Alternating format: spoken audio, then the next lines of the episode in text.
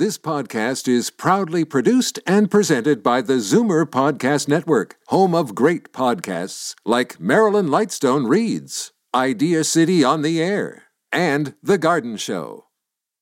You're listening to an exclusive podcast of Fight Back on Zoomer Radio, heard weekdays from noon to one. Fight Back with Libby Znaimer on Zoomer Radio. Welcome back. For many of us, it's a major irritant and a pain point in the household budget. I'm talking about auto insurance. The Ontario government has given the green light for auto insurance companies to provide driver rebates amid the COVID 19 health crisis. Are they doing that? And if so, what will the rebates look like and how exactly will they be administered to consumers? Let me give you the numbers 416 360 0740, toll free 1 866 740 740. And now I am joined by consumer advocate and journalist Ellen Roseman, as well as Ontario NDP auto insurance critic Tom Rakocevic, and co founder and CEO of Lowest Rates Canada, Justin Thouin. Thanks for joining us and welcome. Uh, let's start with Ellen. So, are these rebates flowing? Are any of them happening yet? They're being announced. Uh, you can find full page ads from, uh, say, Intact Financial, Intact Insurance, which is one of the bigger companies, saying that it's going to give 15% on average for three months to reflect changes in driver habits. This means that, that you, the consumer, doesn't have to call and say, you know, can I get a discount? And then they're saying up to 75% a month if your uh, car is parked and safely stored, like probably not on the street. So um, just the fact that these full page ads are out there is putting pressure on other companies because they're going to have to live up to this as well. And the government has said that they're going to remove something in the legislation that made it uh, impossible for companies to offer rebates because it was feared that these would be used as a misleading advertising tactic. So with that gone, companies can freely offer rebates, and I'm sure we'll see them flowing in the next little while. Okay, just Justin Thouin, would you say that uh, it, it, are these going to be sort of across the board because they're assuming everybody's driving less, or is it they're they're done on a case by case basis? Uh, I'm not clear. Well, it's definitely going to be on a case by case basis and a company by company basis. The best thing that consumers can do is speak to their broker or speak to their advisor about practically what sorts of reductions that particular consumer can get. Because as Ellen mentioned, Intact may be doing one thing, which is a very large insurance company, but Aviva, another large one, may be doing something else. So at its most basic level, a consumer should call in and say, this is how my driving habits have changed. Maybe I'm not driving my car at all anymore. And so therefore all you need is theft and fire coverage on your car, which will massively lower your premiums. Or maybe you're driving a lot less than you were again, some, a change that can massively lower your premiums. So it'll be interesting to see how each company handles this because some may give rebates, they may mail money back on a monthly basis to consumers, and others may say, well, we're not going to increase your prices next year. We're going to hold them steady, or we're going to do a decrease. So it remains to be seen exactly what the companies do because they don't have crystal balls. They don't know how this whole COVID 19 is going to play out. So I think you'll likely see, see them do something now, and then once the situation is over with, maybe do something extra. Uh, Tom Rakocevic, you think the government should mandate uh, certain uh, uh discounts, right? Absolutely. Uh, the NDP are calling on a 50% immediate reduction in premiums for the next three months. Um, we're seeing much less driving on the roads. We're seeing much less accidents. It's clear. Um, we're calling on all insurers to do that. We're calling on the government to mandate it, to make it a requirement. This is something that drivers prefer, and this will see a reduction today, not at some unspecified time or amount. People need help today. They need relief today. We're already overpaying in auto insurance. We've been overpaying for years, and we need relief. Ellen, I, I, is that a good idea? I mean, uh, the government doesn't usually mandate stuff like that. Well, in fact, uh, Kathleen Wynne and her government did try to say that every um, in Ontario, drivers would get a 15% reduction in premiums on average because the companies had been overcharging. It definitely is clear that they've had the ear of government and they've been able to bring in a lot of increases over the years. But as it turned out, it was difficult to get that 15%. It was only on average, and a lot of people said that they weren't seeing any kind of a, a decrease and the companies are big multinational companies in many cases, and they have a lot of power. So, uh, uh, if a liberal government can't do it, I don't know about a conservative government, which doesn't really feel, in the past anyway, that it should mandate certain kinds of uh, price decreases. But it's certainly worth at least giving a strong indication of what the companies should be uh, lowering premiums by, so customers will have a better idea. Well, the finance minister, Rod Phillips, uh, says, and I'm quoting here, that these rebates should be, quote, commensurate with the scale of duress that Ontario families are under. So uh, he, it looks like he, he's not even saying it has to be commensurate with, with how their driving has changed. And I would think that companies will be uh, sympathetic, as most of them are, are saying they will be. If you call and you say, you know, uh, with the loss of income that we're having, we can barely afford rent and food, and uh, you know, you don't want to cancel your insurance because later on, when you start driving again, you're shopping around, and maybe you're not going to get as preferential terms later. So maybe they can put it on hold. Maybe they can lower the rate for a few months until you're back on your feet, and then you can pay more. So there's a certain amount of negotiation that will go on, even if you're driving every day, because these insurance uh, costs may be a little more than you can readily pay with the household budget. Uh, yeah, I'm. I'm wondering if they they even have enough people uh, working to to deal with these all of these if there's if it's going to be an individual call. And I don't imagine that they would actually alter your premium or or would they and say they're they're taking off some of the coverage for 3 months?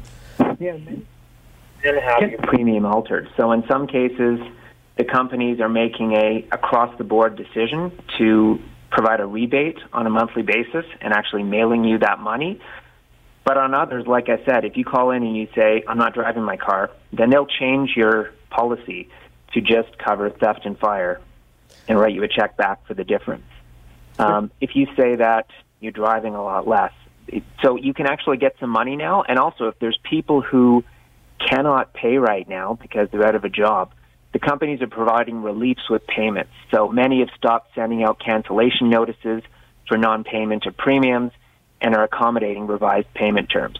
Because remember, these companies ultimately they do compete with one another and they do want to keep these consumers as their clients when we're out of this. So the insurance companies really are trying to work with consumers right now, which oh, is nice to see. Okay. I, I, go ahead. Uh, I, would like to take a call from okay. Case in Caledon. Hi, Case. Hi. Good afternoon. Uh, yeah, I received an email from my insurance company and uh, it had so many conditions in it for uh, getting a uh, a stay, you know, or a rebate or uh, whatever it is. Uh, I myself do not uh, need it. I'm okay in that regard, being able to pay for it. But there were so many conditions that uh, you had to limit your driving to not more than going shopping, uh, not wandering too far away from home, et cetera, et cetera. That my son and I looked it over and we decided this is too risky. And if you don't follow the rules and you go outside of one of those, they may not even give you coverage. So uh, I wouldn't touch it myself uh, with a ten foot pole. That's uh, that's interesting. Can we ask what what insurance company you're with? Uh, you want? Can I allow to mention the name? Uh, sure. Okay, it's a personal. Oh, okay, I mean, uh, you know, if they put that in an email, that's uh, not a secret. So uh, that's interesting. Um, uh, thanks for for telling us about that case. Appreciate your call. Yeah, they're a multinational outfit. I think they go under the uh, big big owner for the personnel, along with others, is the uh, Desjardins, and uh, I think that letter probably went out to a lot of people, and I hope that they look at the risks involved. Okay, thanks for that case. does anybody have a comment yeah, on on I- that? Yeah, I, I think I think this seems almost prohibitive. Um, drivers shouldn't be forced to be put in that situation. Um, these rebates are not. This is it's just confusing for people. And by the way, the government does have the power to mandate this. The regulator has the power to mandate what the rates are. We're asking for three months. If we ask that caller, would he prefer an immediate savings now for everybody? I'm sure he would appreciate that, and I think Ontarians deserve that. Interesting. It's not so much of a black and white situation, though, because the auto insurance industry across Canada has struggled severely over the past few years. Insurance companies do not make the same profit as banks do. You've seen in Alberta where the NDP government has tried to, and actually has, mandated the amount that insurance companies can charge. You've just seen companies leaving the Alberta market, and it's becoming hard for Alberta drivers to actually drive because there's not enough insurance companies there to offer. So I don't think insurance companies, and we're advocates for the consumer. We want consumers to pay the lowest price possible, but we think that competition is good. We want as many insurance companies trying to offer products to Ontarians as possible.